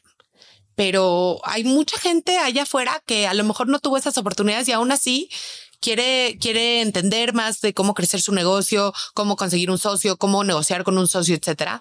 Entonces yo creo que tiene un valor gigantesco en ese sentido, ¿no? Y segundo, creo que los criterios para mí son lo mismo, eh, por lo menos en los que yo decidí invertir. O sea, yo sí hice una mini tesis de inversión antes de invertir y dije, a ver, cosas que no puedan escalar, no voy a invertir. Eh, cosas que no me gusta el emprendedor, no voy a invertir, ¿no? Entonces, escalabilidad, tracción, emprendedor, unit economics, ¿no? Creo que al final la fórmula para mí no cambió tanto y sí fui bastante selectiva en lo que sí y en lo que no. ¿No? Así que ya habrá, ya habrá que verlo. Y tú eh, pensaste, regresando un poco a lo que decías de que antes no eras una persona pública y ahora empiezas a serlo. ¿Pensaste en qué tipo de persona pública quieres ser? O sea, esto es algo que medio está fluyendo o así como hiciste una tesis de inversión para tu fondo, hiciste una tesis de la persona que quieres proyectar.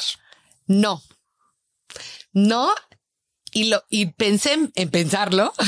Pensaste en pensar. Pero es que no sé, ¿sabes? Em, ahora, eh, y tú lo sabes, Oso, los pitches más o menos en Shark Tank duran 40 minutos y en el eh, al, al, aire duran que ocho, seis. Entonces, tanto a ti como a mí como a todos los demás nos pueden editar al gusto del, del productor. Es decir, yo dije cosas que si solo agarran esas cosas puedo sonar como la más perra del mundo o puedo sonar como la más no sé si como la más linda del mundo, no creo, pero como la más escéptica o como la que, este, eh, eh, no sé, ¿no? Que, creo que traté de ser lo más parecido a como soy en la vida real, que soy una persona que creo que creo que soy dura con los hechos, suave con las personas, trato. Este, a veces me han criticado por ser demasiado dura. Em, pero no, fíjate que tú sí lo pensaste. No, la verdad es que, bueno, yo llevo cuatro años ya con un poco más de visibilidad. Y si hay algo que me tiene muy tranquilo es que la persona que proyecto, que soy aquí en el podcast, que soy en las redes sociales, es igual de imperfecta y de fallida que lo que soy en real. Pues es que si no está como muy cansado, ¿no? Yo creo que sí. Y al final, something's gotta give, ¿no? O sea, o pierdes tu conexión con la realidad si estás eh, proyectando un personaje o se van a dar cuenta que estás lleno de aire. Sí, claro. Ahora, de repente me despierto en las mañanas y digo, voy a salir en un reality show y me cago de la risa, ¿sabes? Este, pero la verdad fue una experiencia increíble. Espero que al aire vaya a ser tan, tan divertido como lo fue en las grabaciones. Dime algo, ahorita hablabas de emprender es un medio elitista, ¿no? Y vamos a quitar la palabra elitista y vamos a hablar de discriminativo o no igualitario, ¿no? Eh, y no estoy hablando solo de emprender, sino del mundo de los negocios en general, sobre todo considerando las diferencias sistemáticas que existen en las oportunidades para hombres y mujeres. Eh, tú ciertamente has sido una mujer muy exitosa en varias compañías de muy alto perfil, incluso teniendo cinco hijas, que esa es otra cosa que, aunque no fueras ejecutiva, no entiendo cómo haces. Pero bueno, eh, eh, entiendo que desde chica tú querías querías hacer eso, querías ser una mujer ejecutiva y que la verdad es que no sabías si lo ibas a poder lograr. Cuéntame, ¿qué hizo tu, tu tía Sabina para demostrarte que sí ibas a poder? Eh, fíjate que mi tía Sabina, que es una intelectual, dramaturga, bastante diferente a mí en muchísimas cosas, pero cuando yo iba en la carrera, me dijo, es que tienes que conocer a alguien como, como lo que tú quieres ser, ¿no? Y entonces me llevó a una reunión de mujeres exitosas eh, que eran amigas de ella, donde estaba Ana María Buenaga y estaba Lisa Chelminsky y estaba eh, estoy pensando quién más estaba en ese momento ahí, pero me acuerdo mucho de ellas dos, eh, que habían tenido hijos y que eran exitosas en la vida profesional también. Y me fui a trabajar con Alisa, que en ese entonces era la directora de una firma muy importante de PR, que era Burson Marsteller, y luego fue subsecretaria. Y la verdad es que ahora ya tenemos mucho lenguaje para hablar de esto, de las role models, ¿no? Pero en ese momento creo que fue una brillante idea de mi tía, que la única, o sea, las únicas mujeres que conocí así me las puso enfrente. Porque si bien mi mamá, y es bien importante, o sea, mi mamá tuvo hijos y era muy exitosa, pero trabajaba en algo como raro, o sea, era periodista, no, no tenía un trabajo como de nine to five, ¿no? Eh, entonces yo creo que eso, eso fue, fue muy importante ver, ver a alguien que trabajaba en el mundo corporativo y que había podido combinar tener hijos y una carrera muy exitosa. ¿Y tú cómo educas a tus hijas alrededor de esto? Pues yo creo que más que educarlas es lo que ven en la casa, ¿no? Para ellas es muy normal que su mamá trabaje y que tenga de repente que viajar de trabajo y que este, se sienten pues, muy exitosas. Ahorita acabo de estar en Curazao el fin de semana porque acabo de entrar al Consejo de Arcos Dorados y que es McDonald's. Y bueno, mis hijas ya sabes de, ma, le dijiste que nos chocan los conos este, de México, que nos gustaban más los de antes al chairman. O sea, para ellas es como normal que yo vaya con el chairman de McDonald's Latinoamérica y les diga que, oye, mis hijas te mandan decir que los conos no jalan. No jalan. este, eh, yo creo que es más con el ejemplo que con otra cosa. Lo que sí es que sí les insisto mucho de que hay que ser independientes económicamente. Eh, pero creo que lo vieron. No, no las necesito educar más que con el ejemplo, ¿no? Y al principio hablabas de la importancia del storytelling, ¿no? Como vendedor, como emprendedor, pero también dices que las mujeres son especialmente malas en el personal branding, que es una parte de storytelling. Ahora, tú que ahora estás construyendo esta marca y que no la, pensaste en construirla, pero no la estás construyendo y vas a ser medio al azar a ver qué pasa. Cuéntame un poco de qué se trata este, este pensamiento, esta manera de pensar tuya de que las mujeres son malas para el personal branding. Somos malísimas para el personal branding porque somos humildes, ¿no? Odio esa palabra. Me caga.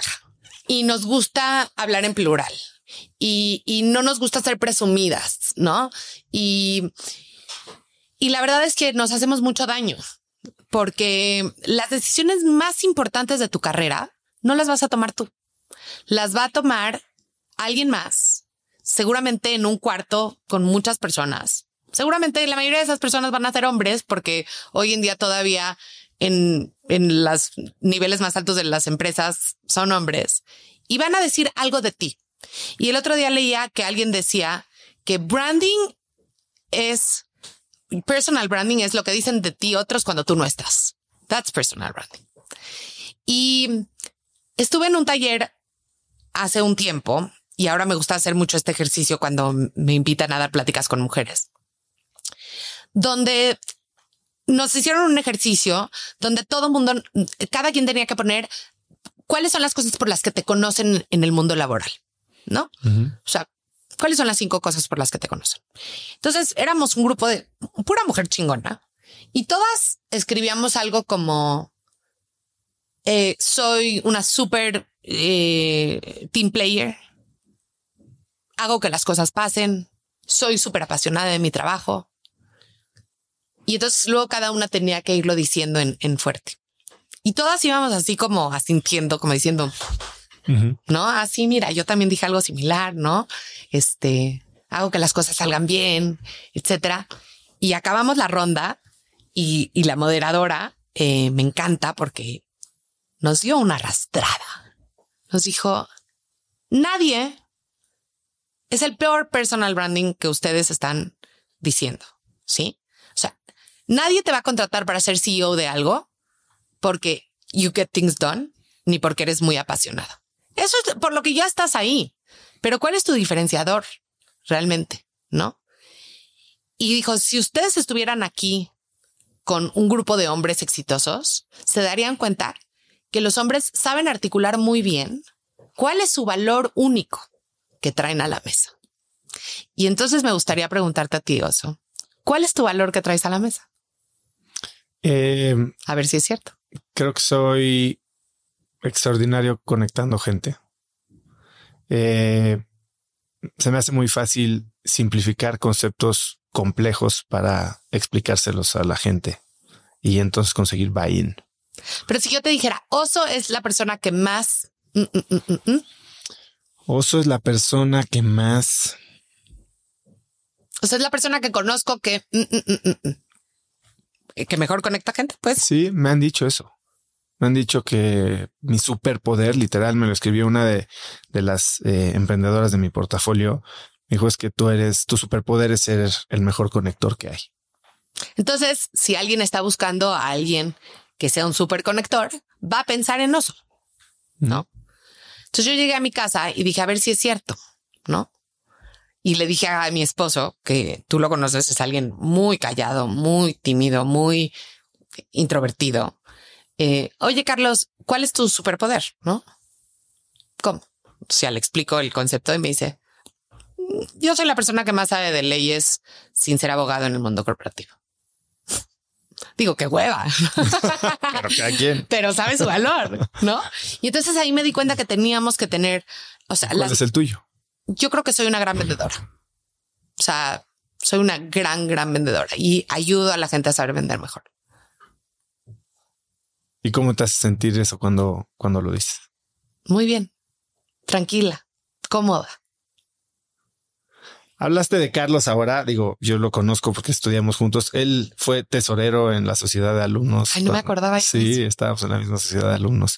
Eh, y entiendo todo lo que dices de él, pero aparte, ustedes son novios desde que tienen 16 años. ¿Cuánto tiempo llevas juntos? ¿Llevan juntos?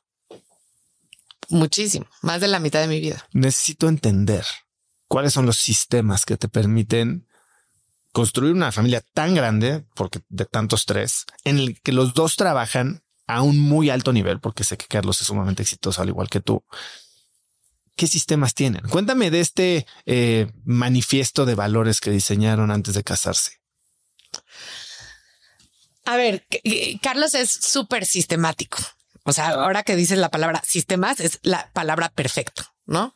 Y entonces, antes de que nos casáramos, nos fuimos a un offsite, literal, a hablar de las cosas más importantes de nuestra vida, de cómo queríamos diseñar nuestra familia. Entonces, y lo escribimos, hicimos un documento de Word así, ñoñísimo, donde pusimos cosas, por ejemplo, de cuántos hijos queríamos tener y cómo íbamos, cuál iba a ser el proceso de, de decisión para tener los hijos. En ese momento dijimos que los tres primeros yo tenía absoluta discrecionalidad. Y que a partir del cuarto teníamos que tener eh, agreement de los dos. Y bueno, acabamos teniendo cinco. Em, hablamos de cómo íbamos a distribuir el dinero y de cómo íbamos a manejar el dinero. ¿Cómo se hace eso? ¿Cómo lo hacemos nosotros? Sí. Mira, nosotros cuando nos casamos éramos unos niños, nos casamos muy jovencitos, teníamos los dos 24 años. Eh, no teníamos nada propio, ¿no? Teníamos un trabajo que más o menos nos pagaba lo mismo a los dos. Y entonces lo que dijimos es, vamos a juntar el dinero de los dos en una misma cuenta. Primero vamos a pagar todos los gastos de la casa. Y después vamos a hacer tres buckets. El bucket del ahorro común, y luego cada quien va a tener su ahorro, ¿no? Y entonces el ahorro común está a nombre de los dos. Y si sobraba, porque teníamos ciertas metas de ahorro, queríamos tener un año de gastos, este, por si algo pasaba. Y ya que empezara a, haber surplus, hacíamos como nuevos buckets y luego teníamos un cachitito chiquito que lo dividíamos y ahí yo le dije, pero como yo voy a tener más responsabilidades de la casa, yo quiero que ese cachito sea 60-40. Yo 60 y tú 40. Al final me lo negoció a 55-45. este, pero como reconociendo de que creíamos que yo iba a tener más responsabilidades en la casa y entonces como un salario rosa. Claro. y, y la verdad es que es una cosa que hicimos hace más de 20 años y lo seguimos. Bueno, no es cierto porque vamos a cumplir 20 años de casados, pero eh, éramos muy, muy, muy chiquititos y lo seguimos manteniendo. Eh, y de verdad yo te puedo decir que casi nunca hemos tenido un problema de dinero. O sea, muchas parejas tienen muchos, muchos, muchos eh, desacuerdos por dinero. Nosotros no hemos tenido y creo que porque lo hablamos muy temprano, entonces nos sentimos profundamente cómodos hablando de dinero. Y este documento lo revisitan periódicamente, hacen estos offsites, no sé, cada año, cada dos años. Sí, ya menos sistemáticamente te diría yo, pero por ejemplo, teníamos un budget anual. ¿No? Entonces luego nos sentábamos todos los diciembres y hacíamos un budget, pero así este súper desglosado, ¿no? ¿Cuánto íbamos a ganar, gastar en entretenimiento? ¿Cuánto íbamos a gastar en vacaciones? ¿Cuánto en clases de las niñas? ¿Cuánto en ropa? ¿Cuánto en salón de belleza? O sea, así de detallado. Y, y era un buen guideline, ¿no? Y luego medio que veíamos si lo habíamos cumplido. La verdad ya no somos tan disciplinados, pero yo creo que, te digo, yo creo que el gran beneficio de esto es que nos sentimos muy cómodos hablando de dinero el uno con el otro y es un tema que muchas parejas no se sienten cómodas. Eh, entonces, eso, eso, eso nos ha servido mucho. Y así como tenemos esos sistemas, tenemos un sistema de cómo, cómo las niñas, o sea, lo más difícil de tener cinco hijos, lo más difícil es la logística. Y Carlos es un genio. O sea, yo digo que debería de ser un controlador de vuelos aéreos. De verdad. Entonces, cada semestre hace un, un Excel que te mueres. O sea, yo lo veo y quiero vomitar de, ok, a las 2.50 sale de la casa Emilia con tal persona, ¿no? Y van y la dejan a su clase. Eh, el papá de Carla recoge a Emilia a tal hora y la trae a su casa, a la casa. Y cuando llegan, hacen cumón. Y entonces todo el mundo sabe dónde está todo el mundo y qué tiene que hacer todo el mundo. Y fíjate que las niñas, ayer me decía Emilia, que es mi segunda, es que mamá me estresa cuando no mandan, tenemos un chat de la familia, obviamente, y mis dos grandes ya tienen celular. Me estresa cuando no mandan el plan, cuando hay cambios. Y papá lo hace muy bien, pero cuando tú estás a cargo, tú no lo haces tan bien. Le digo, pero ¿por qué te estresa? Me dice, porque me gusta saber qué va a pasar bien, ¿no? Y yo creo que eso le heredaron de Carlos, pero sí, yo creo que no sé quién dice, pero esto de que planea para tener libertad, ¿no? A veces podría parecer que eso quita, muchísima ¿no? espontaneidad. Yo eso es justo lo que estoy viviendo. Yo, mi calendario está planeado con 18 meses de anticipación y a veces me quita flexibilidad, ¿no? Me, porque me sale un plan ahorita y no puedo porque ya hay algo en mi calendario, pero ese algo está ahí porque yo quise. Exacto. Y eso también te permite tener más espontaneidad, porque si no, nada más, la verdad, te la pasas todo el día pensando quién iba a pasar por la niña y quién le iba a recoger. Entonces ahí, la verdad, Carlos es un, es un gran, gran, somos, somos un muy buen equipo. Yo creo que yo soy una gran mamá en todo lo que tiene que ver con, con lo emocional, con este, con esta parte como más soft de, de ser mamá y él lleva la logística muy bien y, y eso también me permite a mí tener mucha más libertad en el trabajo. Em, y sí, somos un gran equipo. Y, y tenemos una, hablando de sistemas, tenemos una red de soporte gigantesca, ¿no?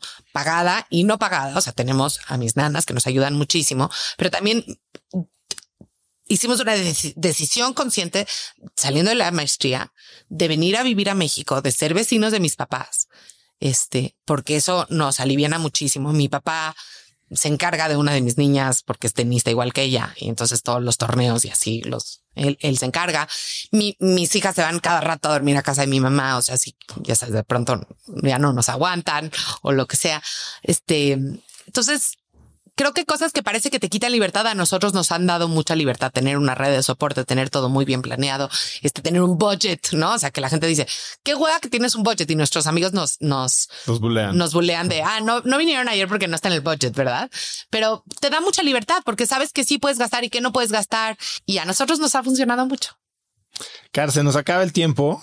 Eh, pues dices que estás pensando, ¿no? ¿Qué vas a hacer? Pero ¿qué, qué, te emociona? ¿Qué proyecto es el que más le vas a estar dedicando los próximos 12 meses? Bueno, yo creo que eh, voy a estar dedicando mucho tiempo a darle seguimiento a los emprendimientos en los que voy a invertir en Shark Tank y a mis otras emprendimientos, a, mis otras inversiones ángeles que he estado haciendo. Eh, además, te digo, acabo de entrar a, a, un consejo de administración y me gustaría explorar más por ahí. Y y a darme un tiempo para mí, ¿no? Para pensar qué me gusta hacer. Ya se me fueron seis meses, se pasa muy rápido el tiempo, pero quizás más sistemáticamente. Y, me encanta también compartir lo mucho o poco que yo he aprendido en todos estos años. Entonces estoy pues ayudando a varias empresas en temas de innovación y eso. Y para cerrar, si pudieras escribir un mensaje en el cielo para que millones de personas lo vieran, ¿qué diría? Que la felicidad viene de vivir el momento. Yo creo que eso he aprendido también en este, en este tiempo forzado de no trabajar. Que cuando más infeliz estoy es cuando estoy pensando demasiado en, pero es que en qué voy a trabajar y si alguien me va a contratar y si ya nadie me va a contratar. Eh, y cuando más he disfrutado es cuando digo, hoy voy a ir a dar una charla y no voy a pensar si eso a lo mejor luego me va a traer más oportunidades, sino que simplemente me la voy a pasar increíble en, en esa charla. Oscar, ha sido increíble tenerte aquí. Después de varios meses que no te animabas a venir, ya ha sido increíble platicar contigo. Eres una crack. Digo, desde que te conozco hace veintitantos años, Siempre te me has hecho una mujer brillante y he seguido tu carrera a lo largo de estos años con mucha admiración. Gracias por estar aquí. ¿Dónde puede, ahora que eres pública, la gente seguirte, contactarte, escribirte, saber más de ti? Claro que sí. Este, en LinkedIn soy bastante activa, como Carla Berman. En Instagram, mi cuenta es Carlita Berman, no porque esté tratando de hacer ningún branding, pero porque tenía una cuenta anterior, la cerré porque ya no quería estar en redes sociales y ya no la pude recuperar. Entonces, Carlita Berman. Perfecto. ¿Algo que quieras agregar? Muchísimas gracias, Oso. Te admiro muchísimo. Eres un crack. Muchas eh, gracias. Y sabes, lo que más admiro de ti es que qué tan unapologetic eres. Yo no sé si eso es bueno o no. o sea, como, como que haces las cosas porque las quieres hacer sin pensar qué van a decir de ti, etcétera. Y me encanta. Muchísimas gracias. La verdad es que no le importamos tanto a la gente. Es cierto. Es cierto. Pues muchas gracias, Carla. Me encantó la visión que tiene Carla sobre esta etapa de su vida y me llevo muchísimos tips de cómo mejorar mi relación de pareja y de paternidad. Si te gustó el episodio, lo que más me puede ayudar es que lo compartas con alguien. Puedes compartirlo por donde sea, un mensaje, un WhatsApp, en tus redes, platicándole a alguien. Ayúdame a que los mensajes de Cracks lleguen a más personas. También sigue Cracks en Spotify o suscríbete en YouTube o iTunes y ahí también nos puedes calificar con cinco estrellas y puedes encontrar links a todo lo que hablamos Carla y yo en las notas del episodio en el link cracks.la diagonal 227. Antes de irte, quiero recordarte que si quieres recibir un correo muy cortito, muy breve, pero con mucho punch todos los viernes, puedes suscribirte a Viernes de Cracks, que es mi newsletter, es totalmente gratuito y todos los viernes mando cinco tips, artículos, libros, gadgets, frases, cosas que encuentro en internet que me recomiendan mis amigos o mis invitados y que pueden ayudarte a tener una vida más productiva o al menos a empezar una conversación interesante el fin de semana. Puedes registrarte gratis en cracks.la diagonal viernes y vas a estar recibiéndola junto con más de 100 mil personas, entre ellas invitados, amigos y gente con mentalidad de crecimiento, así que vas a estar en muy buena compañía. Así que ya sabes, cracks.la diagonal viernes y muy pronto voy a estar en tu inbox. Eso es todo por hoy, yo soy Osotrava y espero que tengas una semana de cracks. Este episodio es presentado por Cracks Mastermind. Cracks Mastermind arranca un nuevo ciclo anual y quiero invitarte a aplicar para ser parte de esta comunidad. Pero, ¿qué es Cracks Mastermind exactamente? Bueno, Cracks Mastermind es una comunidad de mexicanos y mexicanas con negocios exitosos. Pero no solo eso, también compartimos una mentalidad de crecimiento y buscamos vivir intensamente para tener resultados extremos que tengan impacto en nuestras empresas y nuestra sociedad. Como siempre lo decimos en Cracks Mastermind, agradecidos, mas nunca conformes. Fundó esta comunidad en 2021 para darle a sus miembros herramientas y experiencias que les permitieran escalar su negocio e incrementar su facturación al mismo tiempo que escalan el nivel de intensidad y de satisfacción en todos los aspectos de sus vidas. En Cracks Mastermind tenemos un lema, vidas intensas y resultados extremos sí hay manera de tenerlo todo, sí podemos crear negocios enormes y tener vidas que en verdad disfrutamos vivir. Si tienes una empresa grande y estás escuchando esto, considera esto como una invitación mía y formal para formar parte de este grupo porque estoy seguro de que podemos lograr todo eso juntos en comunidad. Quedan muy pocos lugares para el ciclo anual, así que si quieres ser parte, llena tu aplicación en cracksmastermind.com y espero verte muy pronto. Una vez más, es cracksmastermind.com. Este episodio es presentado por LAPI Laboratorio Médico. Si bien Cracks es el podcast número uno de negocios y tecnología, he notado que los temas relacionados con el bienestar y la calidad de vida son de los que más interés generan con la audiencia.